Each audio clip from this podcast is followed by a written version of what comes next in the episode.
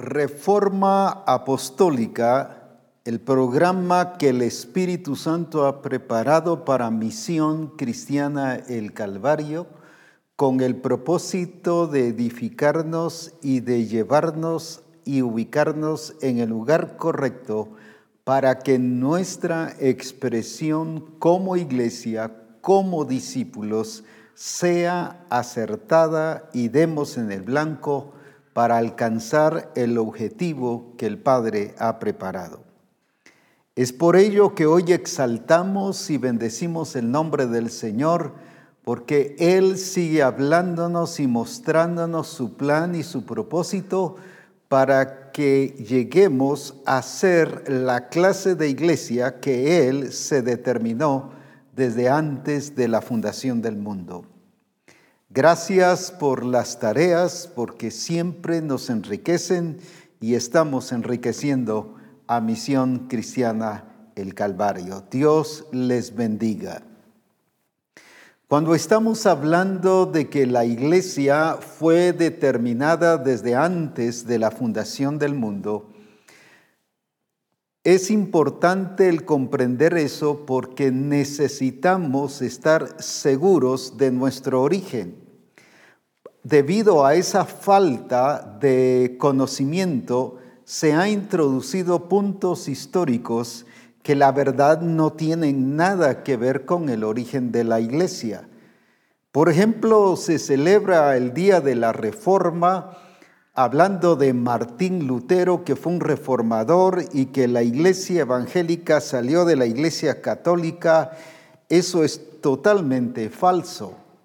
Que sí hubo batalla, que sí hubo conflicto, pero Martín Lutero siguió con sus oficios sacerdotales y haciendo lo mismo que estaba dentro de la iglesia católica con la diferencia ahora de la fe.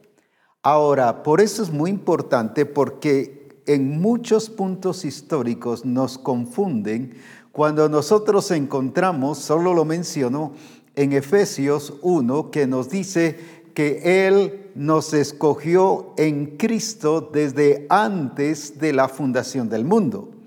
Entonces no tiene que ver con puntos históricos aprobados y realizados por humanos, sino tiene que ver con el propósito establecido por el Padre desde antes de la fundación del mundo. En otras palabras, ni Adán ni Eva habían nacido, ni mucho menos usted y yo. Así que no tiene que ver con asuntos históricos, sino tiene que ver con el origen. Y por eso solo menciono un caso, aunque hay varios casos.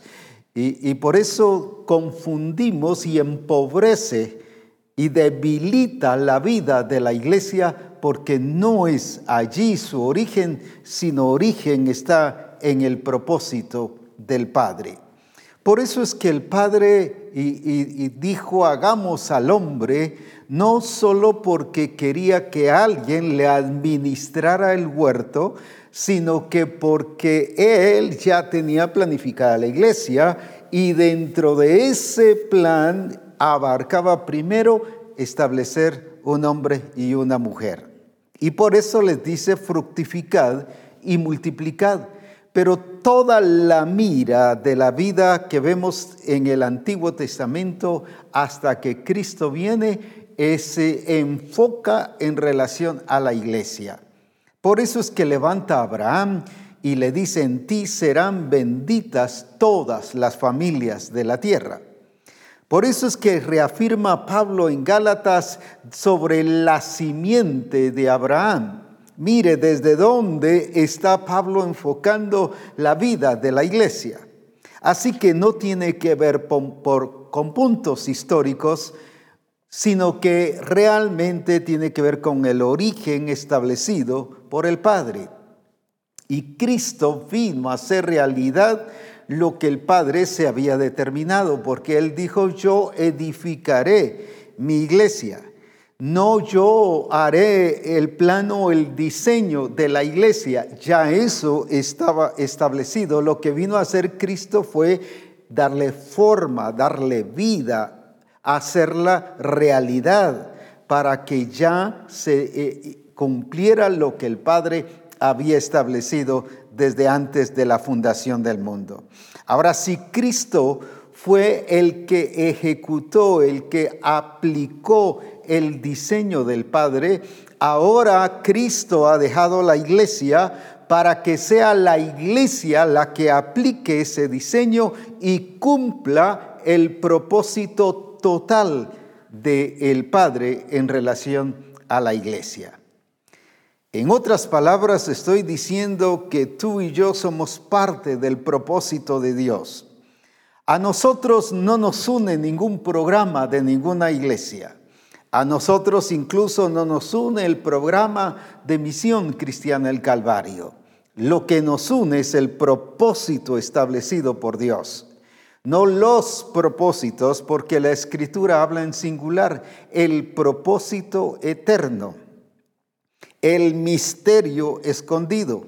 Está hablando de singular, de un propósito establecido por el Padre, donde a veces los ministros anteriores o, en este tiempo han querido manipular la información distorsionándolo al punto de confundir y hacer una iglesia totalmente desenfocada de la realidad que debe tener. Por eso es importantísimo el cuidado que tú y yo debemos de tener de ir a las escrituras y me gusta cuando Lucas dice en, el capítulo 1 y versículo 1 que él investigó, que él revisó, que él escudriñó porque se dio cuenta que los puntos históricos que habían no eran válidos, no eran reales.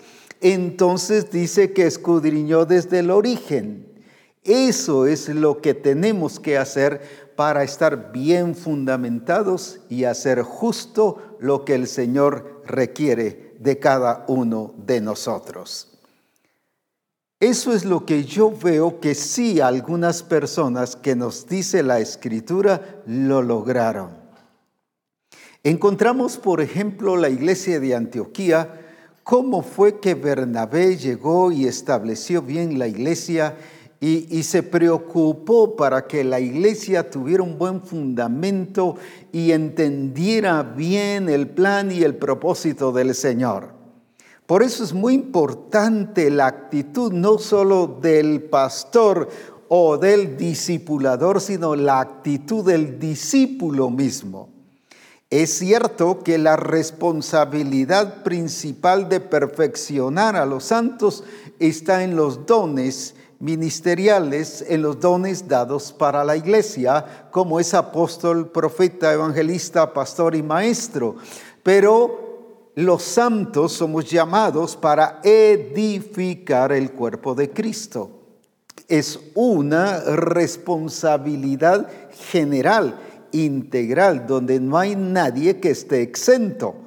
No hay nadie que pueda decir, no, eso no me toca a mí. Si dice que no me toca aquí, a mí está diciendo que no es iglesia, que no es hijo de Dios. Cuando alguien dice así, entonces está diciendo, no, yo no soy hijo de Dios. Entonces predíquele conversión.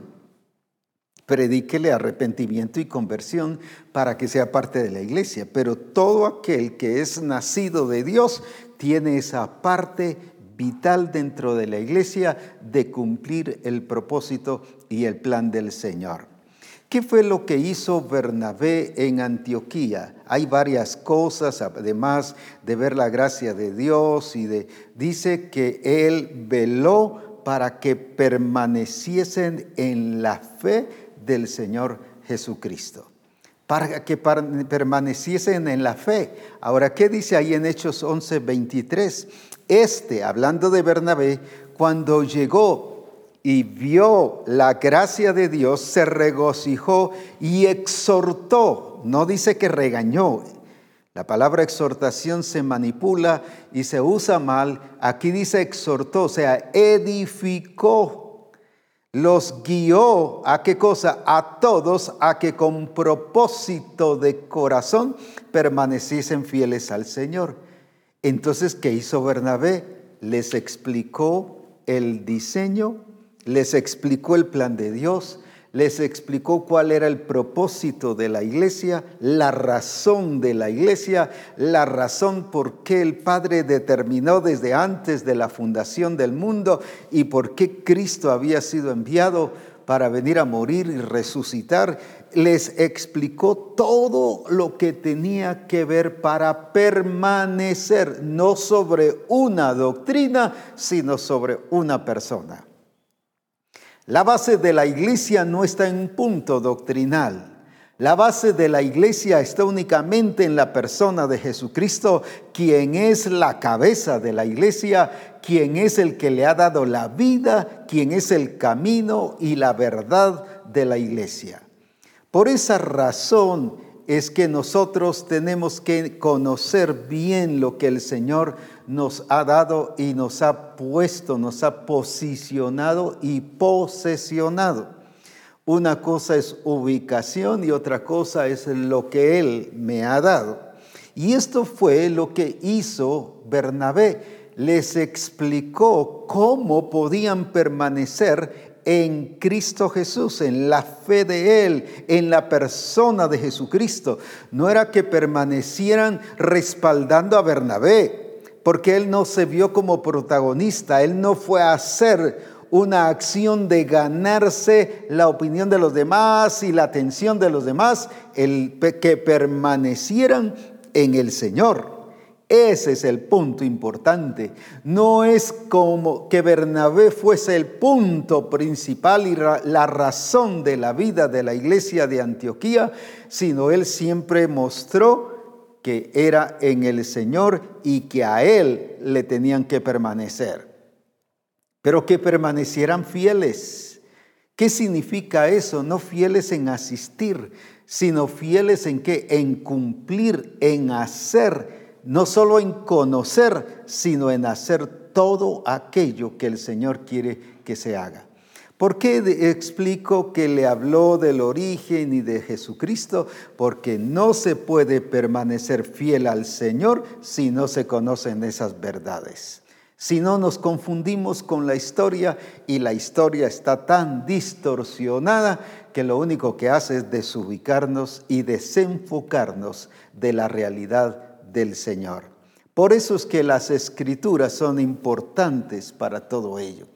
¿Y qué hizo de la iglesia de Antioquía? Una iglesia dinámica, una iglesia no paralizada, una iglesia no de personas que solo estaban siendo espectadores, solo viendo y gloria a Dios, alabamos al Señor por lo que el Espíritu eh, Santo está haciendo, sino el permanecer fiel al Señor es el sentirse involucrado, parte de.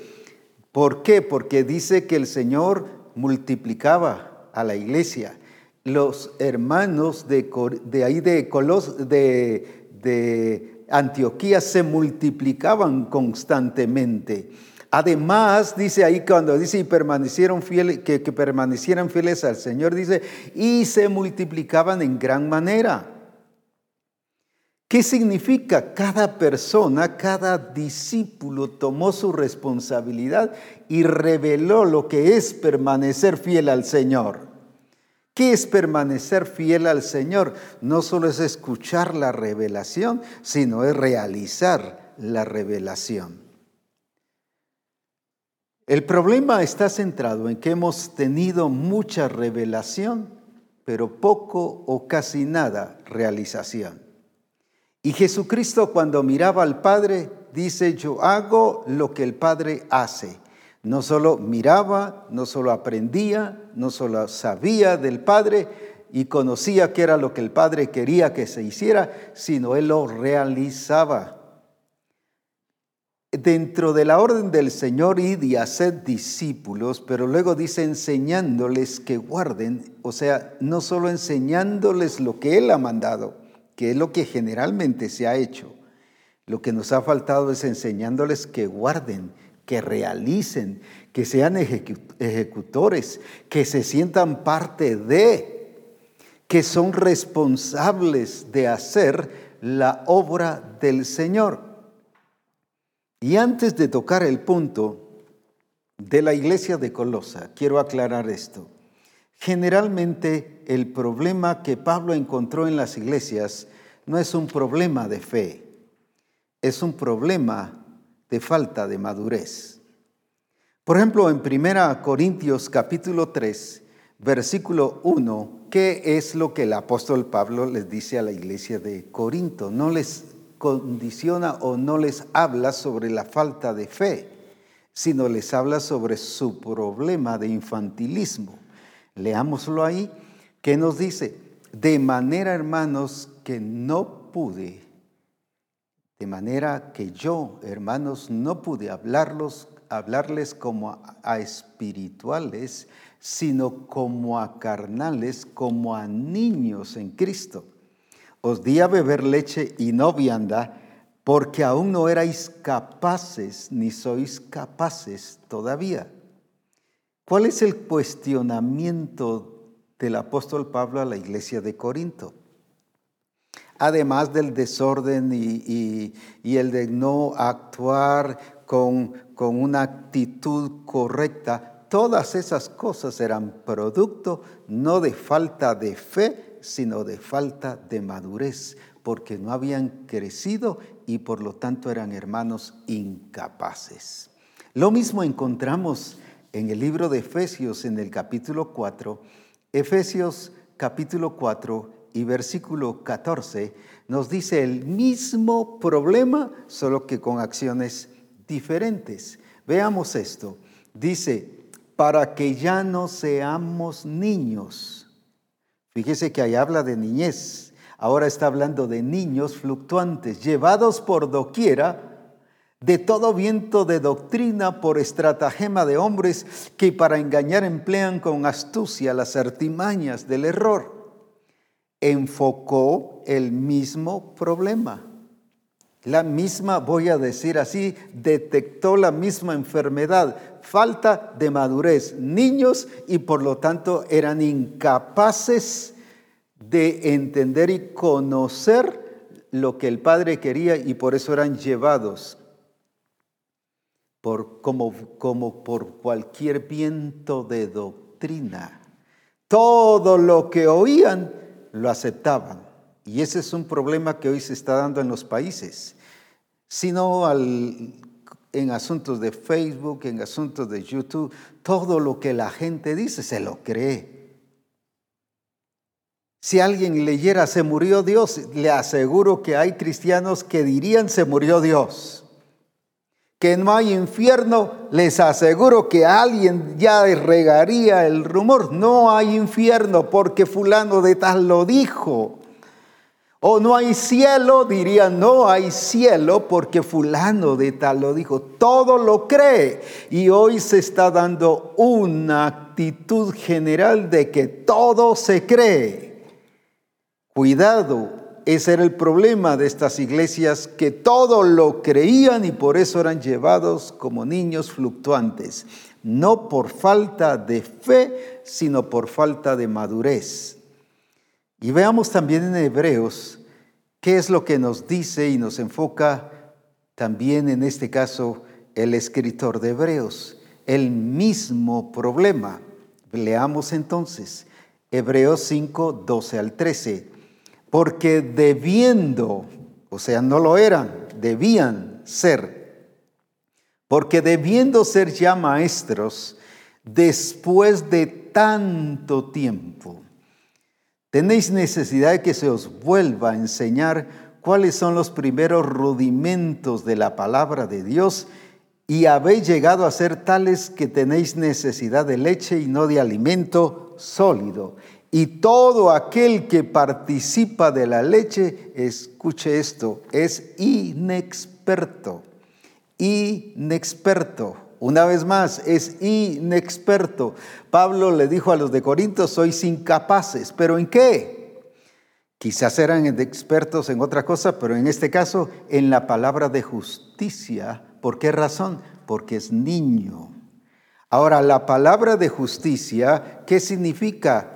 Recuerde que la vestidura de la iglesia es la justicia de los santos. El reino de Dios es justicia. Entonces cuando dice en la palabra de justicia, ¿de qué está hablando? De la vida del reino.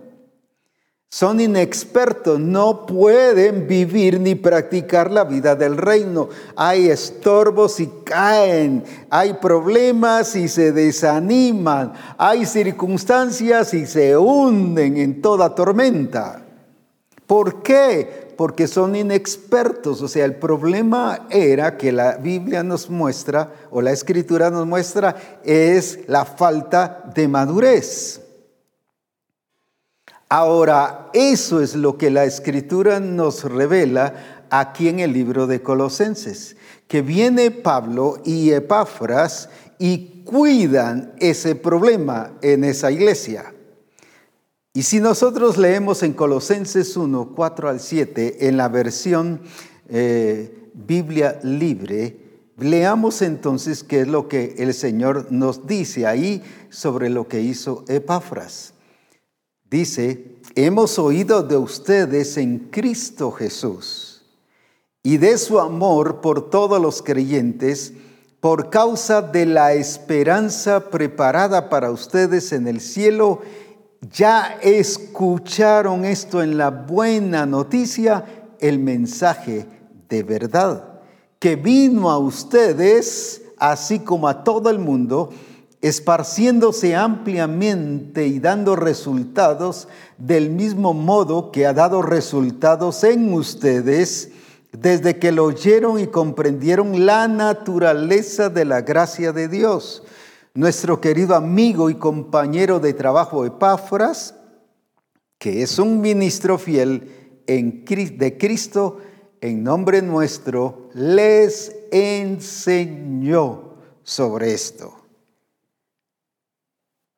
Entonces veamos qué es lo que Epáfras cuidó. Quiero aclarar que Colosa fue fundada por el apóstol Pablo, pero establecida por Epáfras.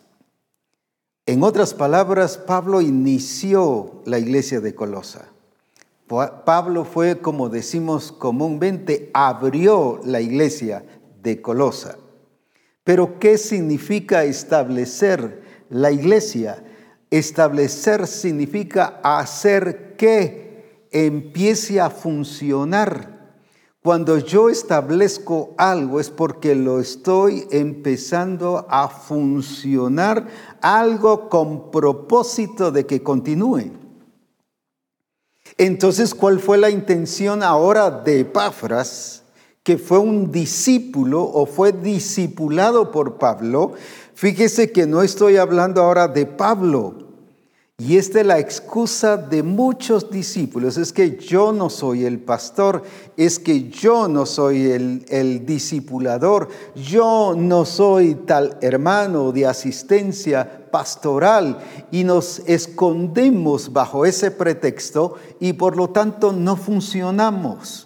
Ahora viene este que fue discipulado, porque según la historia, Epáfras conoció a Pablo en Éfeso y de allí se trasladó a la iglesia de Colosa a cumplir. Él se sintió no solo útil, sino viene Epáfras y no solo le creyó, sino por su madurez ya no era inexperto, sino ahora él fue a desarrollar y a realizar lo que había aprendido de Pablo.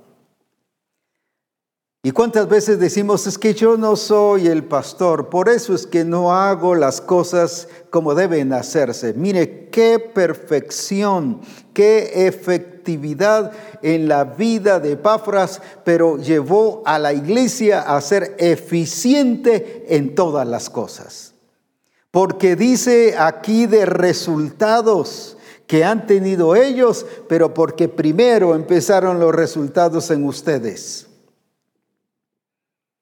Los resultados comenzaron primero en los hermanos que ya estaban y por lo tanto los que se, se, venían añadiendo, ellos también tuvieron resultados. No era una iglesia de solo enseñanza y enseñanza y enseñanza, sino era una iglesia que entendía que cuando ya sabía, había algo que les tocaba. ¿Y qué era lo que les tocaba? Es hacer lo que habían aprendido. Cuando yo sé algo, lo que me toca, ¿qué es? Es hacerlo. ¿Qué hacía Jesús? Volvemos, cuando él miraba al Padre lo que hacía, él entendía que lo que le tocaba era hacerlo. Pero hoy los discípulos nos hemos conformado en aprender y en aprender, en recibir, en recibir, pero no en hacer. Aquí habían aprendido a hacer, por eso era que los resultados de ellos convertían a los nuevos discípulos en el crecimiento que la iglesia tenía a que tuviesen resultados. No solo los llevaban a tener reuniones y miren, y la lección tal en el grupo de comunión familiar es esta, esta y esta, y dice que hay que hacer esto, pero solo se quedaba como información, pero no se no se ejecuta nada. O si se ejecuta, muy poco. Esta iglesia aprendió a ver resultados. Si algo la madurez, la madurez, no solo la fe, como dije, el problema aquí en las iglesias era no un problema de fe, era un problema de madurez. Quiere decir que cuando yo no hago las cosas como el Señor quiere, puedo estar haciendo un sinfín de cosas más. Por ejemplo, la iglesia de Éfeso, el, Señor Jesucristo le dice en Apocalipsis, conozco tus obras. Eran tremendos en lo que hacía y quizás lo hacían muy bien pero no en el propósito, no en el diseño del Señor, sino en el diseño del mundo, porque eran llevados por cualquier doctrina y por cualquier viento de doctrina, por estratagema de hombres. Aclara eso, no porque eran guiados por el Espíritu. Entonces yo puedo estar haciendo las cosas buenas, pero fuera del plan y del propósito del Señor me, han sacado el sistema del propósito del Señor. Y ahí es donde tengo que eh, comprender, porque es mi responsabilidad. Esa no es responsabilidad del pastor, no es responsabilidad del discipulador, es responsabilidad personal. Claro, si el pastor ve que ya yo ya me salí del propósito del Señor, su responsabilidad es guiarme para que me ubique para que otra vez vuelva a tomar el camino y esté alineado al plan y al propósito del Señor. Entonces una de las cosas que veo en Epafras que enseñó primero con la buena noticia, mire qué tremendo, no solo a llevarse bien con los demás, sino dice que esparcieron ampliamente el Evangelio pero teniendo resultados. La pregunta es, ¿estamos esparciendo el Evangelio, pero teniendo resultados? Alguien dirá, no, si yo estoy predicando, mire, aquí vamos a evangelizar, aquí hacemos esto en línea, tenemos esto y el otro, pero no tenemos resultados. Déjeme decirles, es un problema de inmadurez porque la madurez nos lleva a ser efectivos, a ser eficientes, a usar todo aquello que el Señor nos ha dado para que podamos dar en el blanco. Entonces, ¿de qué se preocupó Epáfras en esta iglesia? Vio que las otras iglesias que ya mencioné, Corinto, Éfeso y la, y la iglesia narrada en Hebreos, todos tenían un problema de inmadurez y se les llama niños. Ahora viene entonces Epáfra y empieza a actuar sobre eso. No, aquí hay que hacer hermanos que sean efectivos, eficientes. Hizo de la iglesia una iglesia eficiente, efectiva, que dio en el blanco, que sí tenía resultados que sí tenía frutos, y era notorio lo que estaba haciendo, no fuera de la línea del Señor, sino fuera o dentro del propósito y plan del Señor. ¿Qué es el discipulado transformador? Entonces cuida y nos lleva a la madurez y cuida que nosotros hagamos las cosas dentro de ese orden establecido por el Señor. Pero vuelvo a resaltar, ¿quién fue el que les enseñó estas cosas? Porque claramente dice que fue Epáfras, ministro fiel de Jesucristo, uno que había sido discipulado. Dije, no era al estilo de Pablo, pero llegó a ese nivel. Esa es la responsabilidad de cada discípulo, porque la madurez nos da responsabilidad. La madurez expresa responsabilidad. Entonces, cuando yo no hago estas cosas, dice o digo con mi actitud que soy un discípulo inmaduro, que conozco mucho, pero que no estoy haciendo las cosas como corresponden. Y Epáfras le enseñó a esta iglesia especialmente responsabilidad. Así como ustedes tienen resultados, así son los resultados que ustedes van a tener con lo que hagan. No era una promesa, eran cosas que se estaban viendo. Hoy la iglesia lo ve como promesa. Es que el Señor dijo que nos iba a hacer crecer. El Señor dijo que íbamos a utilizar toda la tecnología y que íbamos a llegar a las naciones. Pero ¿cuáles son los resultados?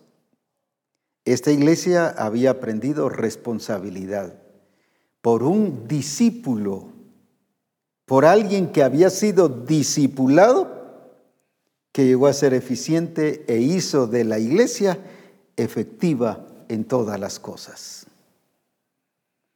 Vuelvo a resaltar y quiero dar fuerza a esto. No era Pablo, no era Timoteo, no era ninguno de esos que siempre se mencionan. Era un, uno que había sido discipulado. Quiere decir que tú que has sido discipulado no tienes excusa de no producir frutos, de no dar en el objetivo, de no llegar al blanco. Si Epáfras lo pudo hacer, ¿por qué no lo puedes hacer tú y yo? Ahora, la otra cosa que vemos que Epáfras llevó no solo a responsabilidad de la iglesia, a ser efectiva, a dar frutos, y, pero me llama uno la atención aquí en este mismo versículo, la actitud o el por qué fue que ellos fueron efectivos y responsables. Si podemos leer otra vez Colosenses 1, 4 al 7, y vamos especialmente el versículo 7, eh, ¿qué es, qué es o por qué ellos lograron esto? Dice que vino a ustedes así como a todo el mundo, esparciéndose ampliamente y dando resultados del mismo modo, no menos ni más, no de otra forma, del mismo modo ha dado resultado en ustedes. Ahora aquí está el punto, que lo oyeron y comprendieron la naturaleza de la gracia de Dios. Otra vez, desde que lo oyeron y comprendieron la naturaleza de la gracia de Dios. Esta parte ya no le correspondía a Epáfras, sino a los hermanos de Colosa, que lo oyeron. Pero ¿qué hicieron ellos? Y comprendieron ¿Qué cosa? Y comprendieron la naturaleza de la gracia de Dios. Ah, es que a mí no me lo dijeron. Sí, pero ya lo oíste. Sí, pero es que yo no lo entendí. Pues entonces preocúpate por entender y por comprender la naturaleza de Dios. Esa es o ese es el accionar de un maduro. De un inmaduro es que espera que todos se lo den es que no me dijeron, no me enseñaron, es que eso no lo entendí, no me lo explicaron. No, ellos, aquí se ve la actitud de ellos, responsabilidad personal. Y eso es lo que el Señor nos enseñó desde el principio, cuando dijo, escudriñad las escrituras. Esa es responsabilidad personal. Es que el pastor no me lo ha dicho, el discipulador o del cuerpo ministerial no nos ha dicho qué tenemos que hacer o asistencia apostólica. Es responsabilidad, escudriñad las escrituras. Esa es responsabilidad tuya y mía. Hay tantas cosas que yo las he aprendido escudriñando las escrituras. Por eso es importante, pero esa es mi responsabilidad. Pero la responsabilidad tuya es escudriñar las escrituras. No solo ir, cuando hay servicios presenciales, ir a oír el mensaje o escuchando reforma como en esta oportunidad. Ya me llené y gloria a Dios. No, ¿qué estás escudriñando? Estas personas oyeron, pero me encanta esa parte y comprendieron la naturaleza de la gracia de Dios. Entendieron la naturaleza, que todo lo que tenían era por naturaleza, por genética, y la naturaleza de la gracia de Dios, que no era algo de ellos, sino era algo dado por Dios. Qué importante es eso. No era un premio, es porque Cristo vino, murió y resucitó para darnos vida y vida en abundancia. Pero esa fue actitud de ellos. Esa fue responsabilidad de ellos, ya no fue de Pablo ni de Epáfras.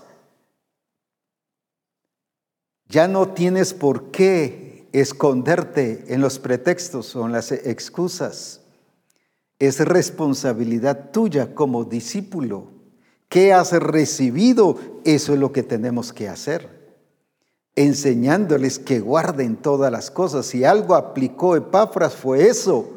No solo enseñó lo que el Señor había ordenado, sino enseñó a guardar lo que Él había ordenado, que es muy diferente.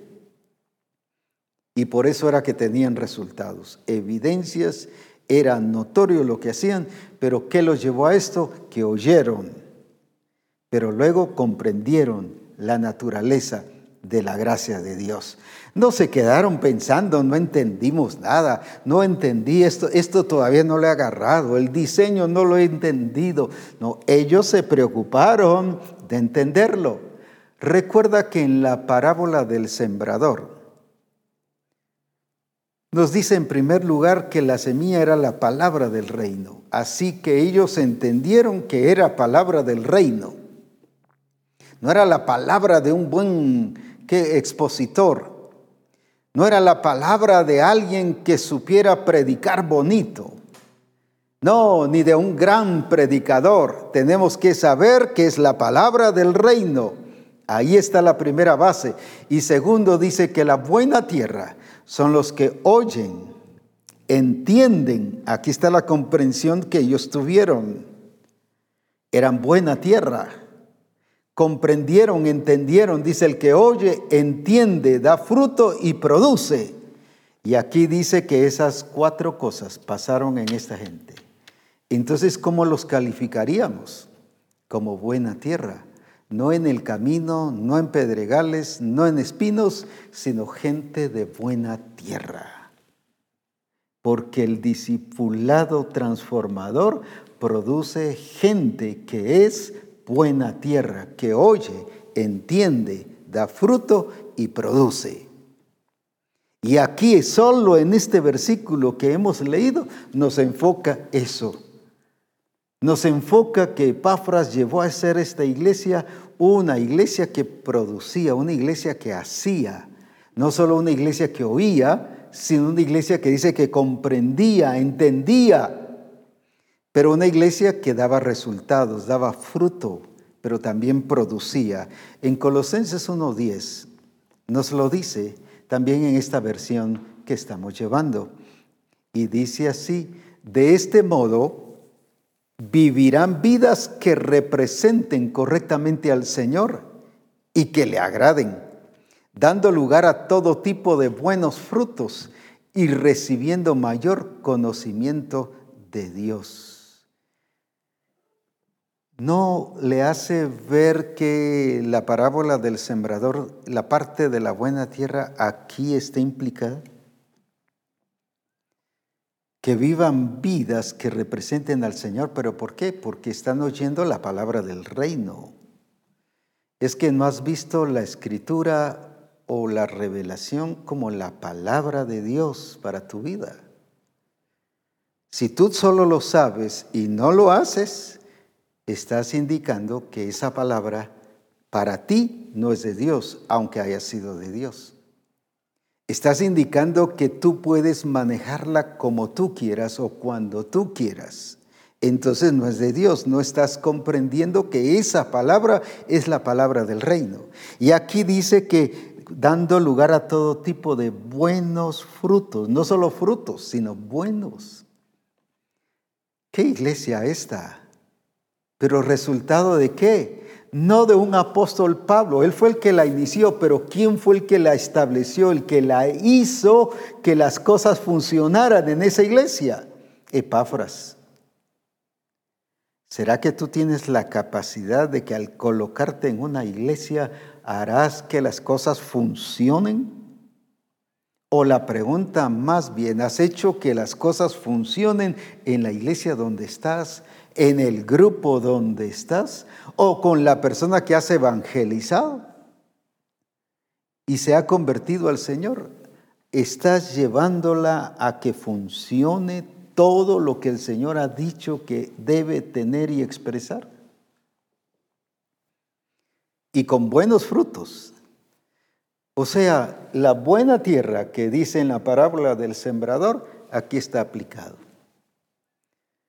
Nuestra responsabilidad como ministros del Dios al perfeccionar a los santos para la obra del ministerio es hacerlos expertos en que lleven a cada discípulo, a cada grupo discipulador a que sean buena tierra.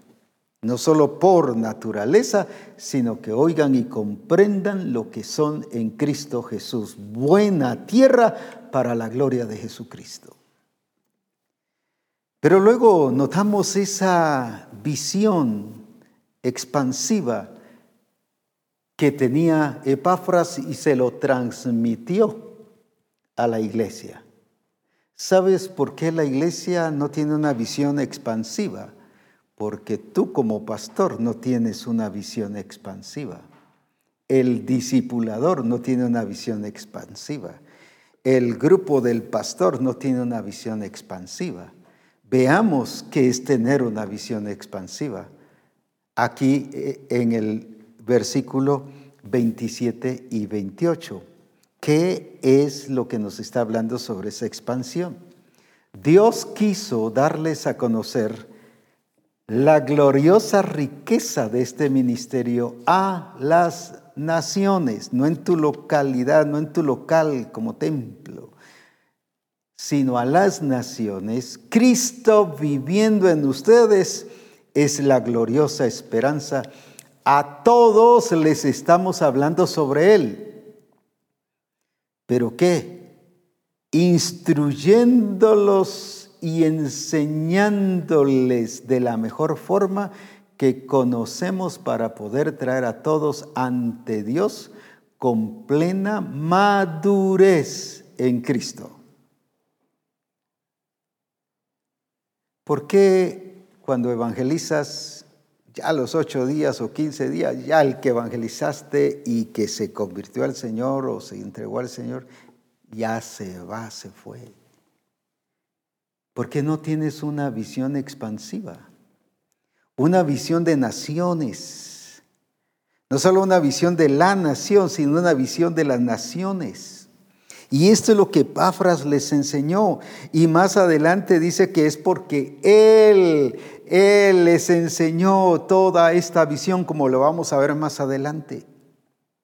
Él era el que tenía esa visión expansiva, las naciones, pero no es solo llevarlos a que se conviertan, sino, me gusta mucho esto, a que sean maduros en Cristo Jesús.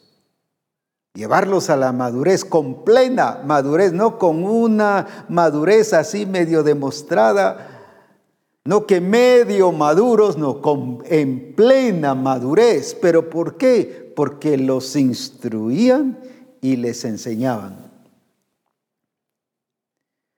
No les daban lecciones, los instruían. ¿Qué es instruir? ¿Qué es un instructor?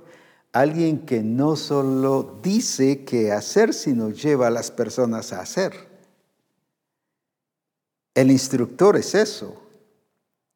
Y el que enseña lo mismo, no solo es un educador, la lección esta dice esto, el Salmo 91 dice aquí, o mire el Señor dice esta otra parte. Eso no es solo enseñar, no es a nivel de universidad o de colegio, de escuela, es la enseñanza que tiene que ver con modelar. Y esto fue lo que hizo Epafras. Entonces, ¿por qué la iglesia no es evangelística? Porque como pastor no has mostrado ni revelado una visión evangelística. Porque en, el, porque en el grupo de comunión familiar todos los que están no tienen una visión expansiva. Porque el discipulador no tiene una visión expansiva. La clave es aquí. Y claro, los hermanos también, pero me gusta mucho que oían y comprendían. Y ellos, aunque eh, eh, algunos dicen, pero es que mi pastor no evangeliza, pues yo, mire, tuve modelos que, de pastores que no evangelizaron, pero salía a evangelizar. Iba a evangelizar. Y evangelizo aún.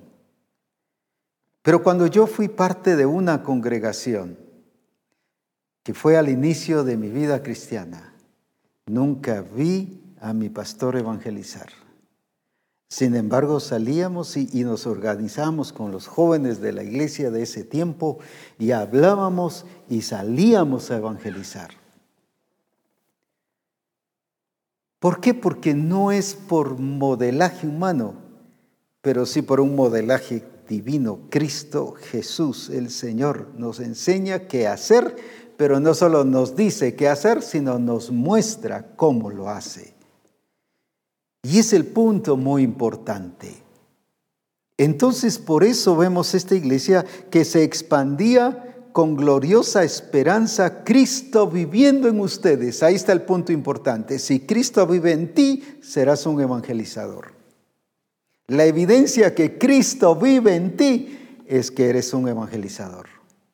No solo que vas a repartir tratados y meterlos debajo de la puerta, o como antes venían misioneros de diferentes lados y en avioneta tiraban por el petén un montón de, tratados y decían, repartimos 50 mil tratados, pero todos se quedaron en la selva. No es eso, es transmitir vida, porque Cristo viviendo en ustedes, ahí está el punto importante Cristo viviendo en ustedes es la gloriosa esperanza. ¿Qué transmitían entonces ellos cuando evangelizaban, cuando transmitían el mensaje? No solo instruían y enseñaban, ¿qué transmitían cuando instruían y enseñaban? Vida. Vida. Por eso es muy importante lo que el Señor requiere de cada uno de nosotros. Pero aquí en Colosenses capítulo 2, 18 y 19, mire cómo Epáforas llevó a esta iglesia en ese proceso de formación transformadora. De ser una iglesia no solo oidora, sino ejecutora. Una iglesia que hace. Una iglesia que aprendía, que servía que el que sirve, sirve y que el que no sirve, no sirve. Ellos entendían eso y por eso era que lo hacían, por eso era que expresaban eso, porque Cristo estaba en ellos y la evidencia que Cristo está en nosotros es que somos útiles, pero mostramos esa utilidad en los demás. Ahora, ¿qué dice aquí en Colosenses 2.18? Nos dice la escritura, ¿qué cosa? 2.18 y versículo 19. No permitan que nadie los engañe. Fíjese que no dice el apóstol Pablo va a cuidar de que no los engañe. Yo como Epafras, no los voy a cuidar, los voy a proteger, no se preocupen, yo los voy a cuidar. No, ahora era responsabilidad del que era discipulado. Es que el pastor no ora por mí, es que el pastor, el discipulador no me viene a visitar. No, ahora es tu responsabilidad. Por eso el problema es madurez, falta de madurez. Y si hay madurez, no es que estés esperando qué hacen por ti, sino qué es lo que tú haces por los demás. Ahora dice otra vez, entonces no permitan que nadie los engañe, esa es tu responsabilidad. Y les arrebate el premio insistiéndoles en autocastigarse, nada de sacrificios o en la adoración de ángeles. Ellos creen que son mejores que otros por visiones que dicen que han tenido y se han vuelto ridícula, ridículamente pretenciosos en sus mentes pecaminosas.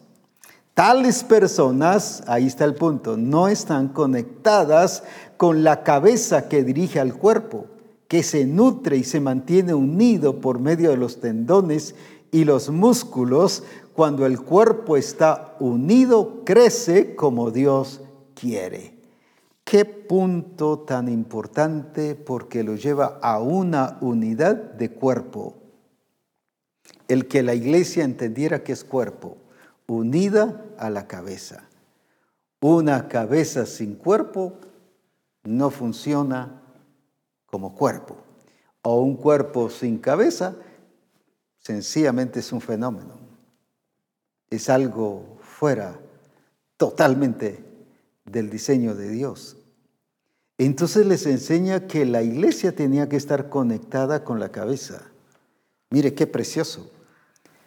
Nadie que hay a mí, aunque el Señor diga otra cosa, pero lo que yo diga es lo que ustedes tienen que hacer. No se puso como protagonista, siempre dirigió a la iglesia hacia el Señor, hacia la cabeza que es Cristo, y dice, y si Cristo es la cabeza, todo el cuerpo crece. Todo el cuerpo crece porque se nutren y se mantienen unidos. Qué importante. Qué importante es esto. Nos lleva a una unidad de cuerpo. Pero ¿qué, ¿cuál es el punto o el ente de unificación? Es Cristo no es mi punto doctrinal, no soy yo como apóstol Abraham, no es el cuerpo ministerial, no es ni la institución misma, misión cristiana del Calvario, es la persona de Cristo.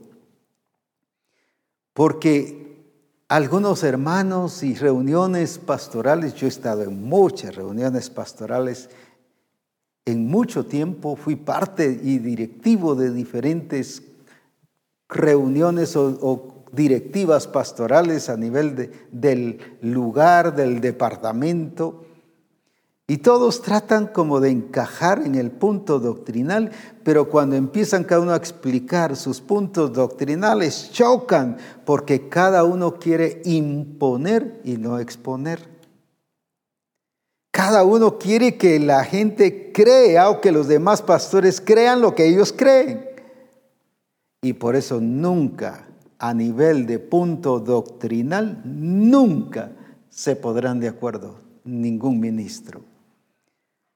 Por eso es que Epáfras los guió al punto directo, a la cabeza que es Cristo. Ahí no hay otra discusión más, no hay ninguna opinión más al respecto sobre eso. Cristo es el punto de unión, porque Él es la vida. Él es, por eso es que en los versículos anteriores dice que Cristo vuestra vida y vida gloriosa lo lleva a que estén bien centrados en la persona de Cristo, no en el pastor, no en, en los discipuladores, no, no, ni siquiera en la misión ni en el apóstol Abraham, es en Cristo. Mire qué enfoque tan importante. Y eso lo, mire, esta preparación, vuelvo a insistir, la hizo un discípulo, alguien que fue discipulado, que aprendió muy bien del apóstol Pablo. La evidencia que estás aprendiendo muy bien es que estás aplicando lo que estás aprendiendo. Ahora él no solo llegó a repetir lo que aprendió de Pablo, lo está diciendo. Él primero lo estaba viviendo. Y luego lo estaba no solo enseñando, sino revelando. Él era el mensaje, Epafras, uno que había sido discipulado.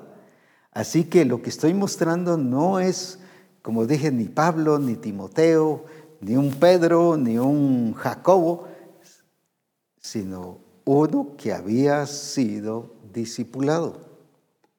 Y tú has sido discipulado y mira todo lo que uno que ha sido discipulado tiene la capacidad, la habilidad, la naturaleza de Cristo para vivir y expresarse de esta manera.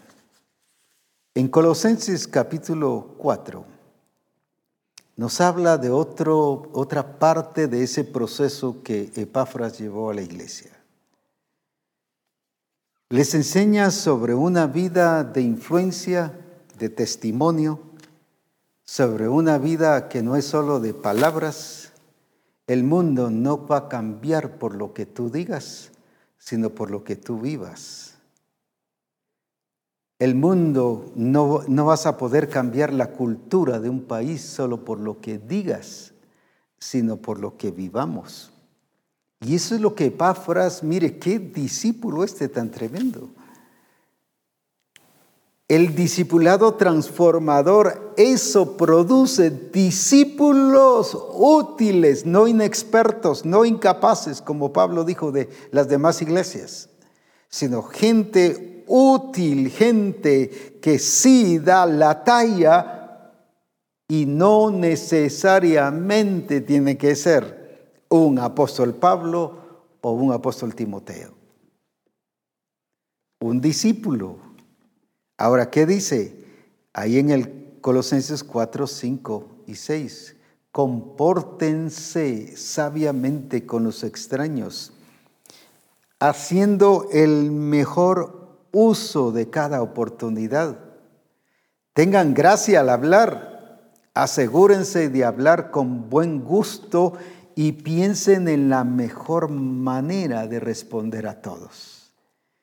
Y luego, allí que nos está entonces diciendo, de comportamiento, de comportamiento, cómo me comporto ante los demás cuando evangelizo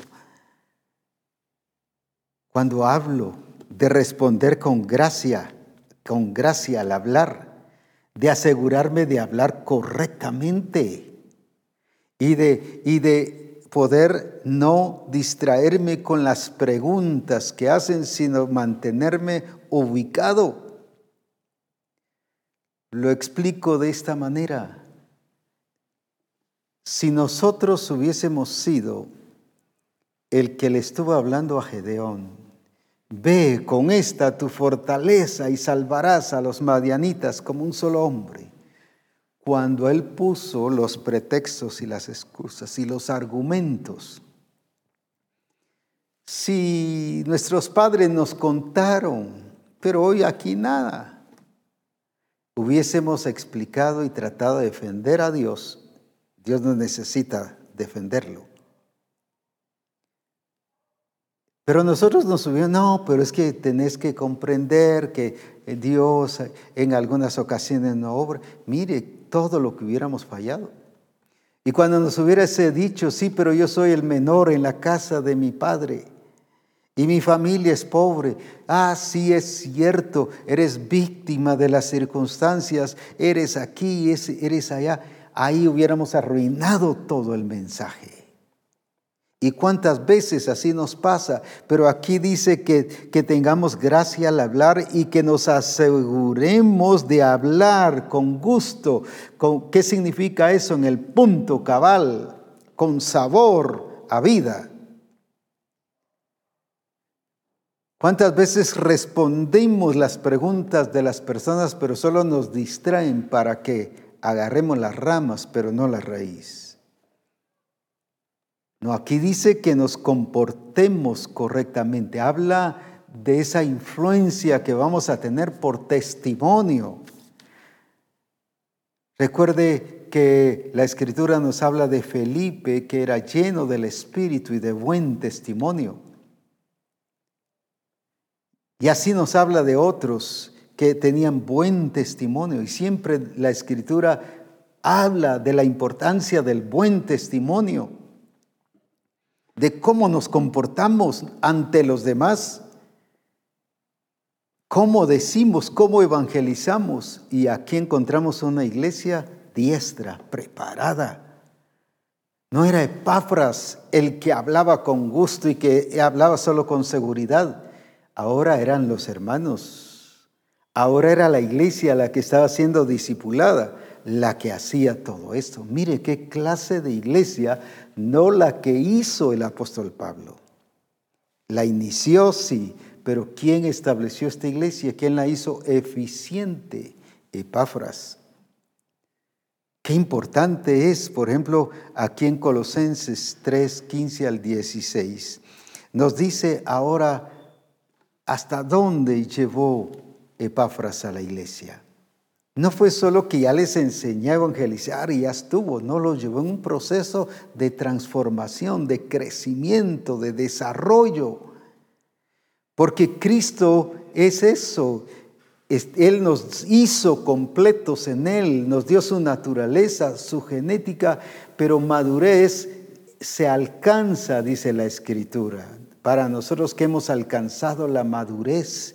Eso es lo que tenemos que hacer y a eso llevó a esta iglesia a ser edificada en el Señor, pero sobre una base sólida, la cabeza que es Cristo Jesús. Leamos entonces allí en Colosenses 3, 15 y 16. Que la paz de Cristo dirija sus pensamientos. Mire, siempre llevó todo a Cristo porque ustedes fueron llamados a esto por Dios. Qué precioso, me gusta esa determinación. No fueron, no dijo yo los llamé o el apóstol Pablo los llamó. No, no, fueron llamados a esto, o sea, a este propósito por Dios. ¿Quién los hace uno? Qué precioso. Llevó a la iglesia a una unidad de cuerpo y den gracias a Dios por ello. Dejen que el mensaje de Cristo Ahí está un punto muy importante. Habite completamente en ustedes. De las maneras más sabias, instruyanse unos a otros por medio de salmos e himnos y cantos espirituales, alabando a Dios en sus corazones. ¿A qué llevó a la iglesia?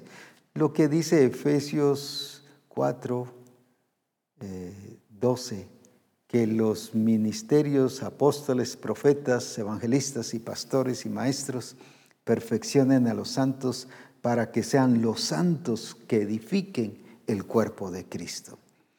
¿Y qué es lo que está diciendo ahora allí? Ahora son ustedes los que tienen que edificar. Ya los he preparado, ahora sigan edificando ustedes porque habla de esa edificación. Dejen que el mensaje de Cristo habite completamente en ustedes. Ahí está un punto muy importante. Entonces, ¿por qué no edificamos a la iglesia? Porque el mensaje de Cristo no habita, no se hace vida, no se hace realidad en nosotros. Y, luego nos habla de que de instruir unos a otros. Se edificaban les enseñó que ser discípulo y ser discipulado para transformar es qué cosa? Que yo voy a edificar al otro. No es llenarlo de cuentos y de cosas y de cosas de la vida y de las circunstancias. ¿Cuántos solo se reúnen a hablar de la pandemia y que de la vacuna y que lo que pasó en Rusia y lo que pasó en, en diferentes países? Eso no es edificar. Están hablando de la palabra que vi que se ha convertido en vida en ellos. Eso era lo que ellos transmitían unos a otros. Y luego dice que con cantos espirituales, con himnos y salmos. Hoy en día en las diferentes congregaciones, a la mayoría de personas que dirigen el grupo de alabanza les llaman salmistas. Porque los ven solo eh, desde la perspectiva de cántico. Si usted lee los salmos, los salmos lo que nos habla son sobre las leyes del reino de Dios. David decía, cuánto amo yo tu ley, todo el día es ella mi meditación. Y constantemente nos habla de lo que Él quiere que nosotros hagamos. En otras palabras, es la revelación. Los salmos es la revelación, más que solo adoración, es la revelación de la vida del reino de Dios. Por eso era que Jesucristo decía que iba a la ley, a los profetas y a los salmos, pero no porque se pusiera a cantar y aleluya, gloria a Dios, aunque me imagino que lo hacía. Pero no porque fuese a los salmos era que hacía eso era porque iba a los salmos para vivir la vida del reino. Entonces, ¿cómo nos vamos a edificar? Recuerde otra vez en la parábola del sembrador, dice que la semilla es la palabra del reino. Cuando nosotros transmitimos palabra del reino, entonces estamos edificando el cuerpo de Cristo porque esa es responsabilidad integral, responsabilidad de todo discípulo. Ah, es que mire, la iglesia está mal porque el pastor aquí o el discipulador aquí o asistencia pastoral o el grupo del pastor, mire que... ¿Por qué está mal la iglesia? Porque usted está mal y no está discipulando, no está edificando el cuerpo de Cristo. Entonces mi responsabilidad, no solo como, como apóstol, sino como discípulo de Jesucristo, es edificar el cuerpo de Cristo. Porque aquí dice que, que se instruyan. Ese punto es muy importante, instruir, capacitar, adiestrar, equipar, hacerlo que funcione los instructores, como dije, no solo son aquellos que enseñan, sino llevan a la práctica. Ese es un instructor. Si solo fuera que estuviese enseñando pura teoría, no es instructor. El instructor es aquel que le enseña a funcionar lo que tiene. Y esto es lo que dice que tú y yo es mi responsabilidad como discípulo Ah, pero esa función le toca al pastor o al discipulador. No, aquí dice, instruyanse unos a otros. Es una responsabilidad de la iglesia. La pregunta es, ¿a cuántos estás instruyendo? No estoy diciendo a cuántos tienes en tu grupo de comunión familiar sino a cuántos estás instruyendo, transmitiéndole la vida que te ha dado la palabra de Dios que habita en ti. ¿Qué vida estás transmitiendo cuando enseñamos, cuando instruimos? ¿Será que los del grupo de comunión familiar están siendo instruidos y enseñados? ¿O solo estás dando lecciones? ¿Será que el discipulador es un instructor? Aquí dice que yo como discípulo soy instructor y, edificador. Tú como discípulo te conviertes en instructor y enseñar. Instruyanse entre ustedes. Entonces, ¿por qué no está edificada, edificado el cuerpo de Cristo? Por la falta de instructores. Pero si hay, si hay cantidad de instructores, pero de instructores que saben, pero que no han ejecutado, que no hacen que las cosas se produzcan, se realicen. Por eso dice, enseñándoles que guarden todas las cosas que Él ha mandado. No dice algunas, todas las cosas que Él ha mandado.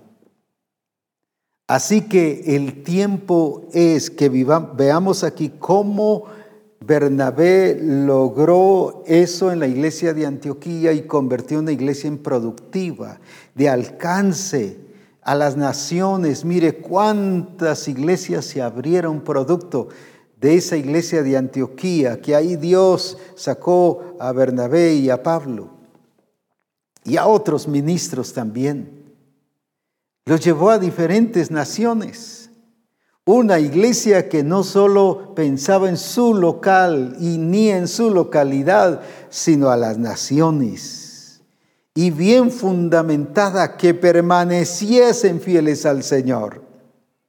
Y ahora vemos a un Epáfras preparando, instruyendo, capacitando, pero llevando a que realizaran era de aquellas personas que hacía que las cosas se hicieran.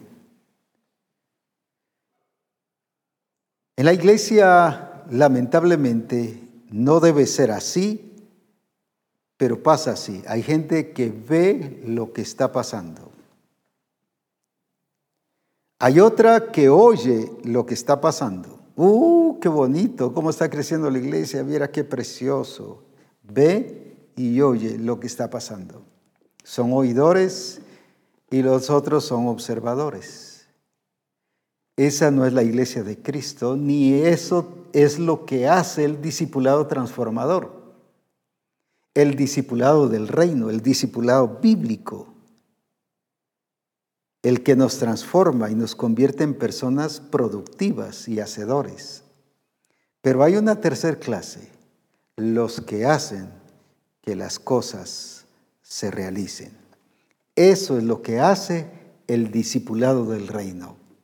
Convierte a cada discípulo en una persona que ejecute, que hace, que lleva, que Él lo hace y Él es el mensaje, Él es el ejemplo, Él es el testimonio. Por eso Pablo le hablaba a Timoteo que se cuidara de sí mismo que nadie tuviera en poco su juventud, pero no era responsabilidad de los demás, era responsabilidad de Él. Él era el que tenía que cuidar eso. Es que la gente no me respeta, pero es porque no nos damos a respetar. Esa responsabilidad no está en la gente, esa responsabilidad está en mí. Si yo quiero que la gente me respete, yo soy el que tengo que respetarles. Y eso es lo que está haciendo de esta iglesia una iglesia útil, pero una iglesia dinámica, una iglesia que no se para, que vive para servir, que vive para que el nombre del Señor sea glorificado, que vive para que Cristo sea exaltado, pero para revelar a Cristo a las naciones. Porque ellos aprendieron que la cultura de un país, que las reglas, que todas las estructuras y reglas y sistema no se cambia con palabras, se cambia con frutos, con evidencias, con testimonio, mostrando la realidad de Jesucristo en nuestra vida. Es por eso que tenemos que aprender cómo Bernabé y cómo Epafras realizaron esto. Los dos eran discípulos, aprendieron. Bernabé no fue un, Pedro, no fue un Jacobo, no fue un Juan el que fue a hacer este trabajo a la iglesia de Antioquía. Si a ti te enviasen a una iglesia o te enviaran a una iglesia, ¿será que haríamos esto? Ah, sí, apóstol, claro que sí. Sí, ya en la hora de la hora si nos han dado un grupo de comunión familiar y sigue lo mismo, quiere decir que al ir a una iglesia, seguiremos llevándola y manteniéndola en un nivel horizontal, pero no en un crecimiento y desarrollo. Porque el crecimiento y desarrollo no es un agregar de cosas, sino es un sacar de las cosas que Cristo ha puesto en el código genético debido a su naturaleza que fue puesta en mí, que yo manifiesto y expongo. El discipulado transformador convierte a una iglesia a este nivel como la iglesia de Antioquía y como la iglesia de Colosa. Iglesias que aprendieron a funcionar no debido a su tiempo que estaban viviendo, sino debido al origen. No se dejaron llevar por la época.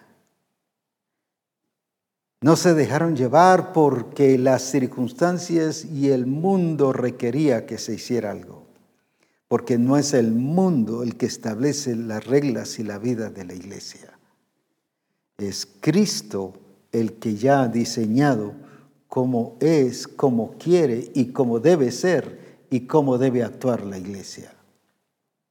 Y nosotros como discípulos somos responsables de transmitirle a la iglesia cómo debe vivir según Dios. Y no estoy hablando apóstol, profeta o pastor o evangelista o maestro. Estoy hablando de discípulos al estilo de Páfras y al estilo Bernabé, y ya no digamos otros.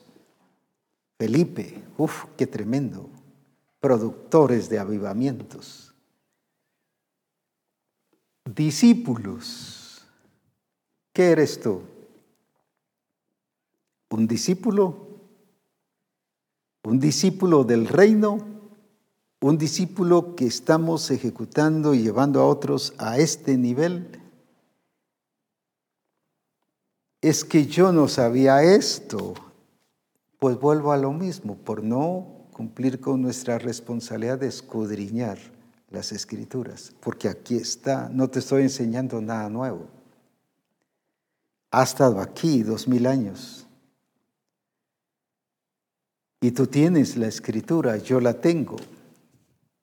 Ahora es el tiempo que nos toca. Tenemos mucha revelación pero muy poca o nada de realización.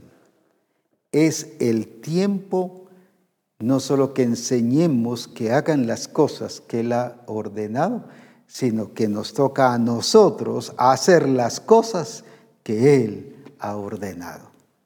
Eso es el discipulado que Él estableció, no el discipulado que se han inventado las demás instituciones es la vida resucitada de Cristo y de un Cristo resucitado el que estamos expresando. Por eso es un discipulado de reino y un discipulado que nos lleva a ser transformados, maduros, como dice aquí Epafras, y como convirtió Bernabé a la iglesia de Antioquía, que permaneciesen fieles al Señor.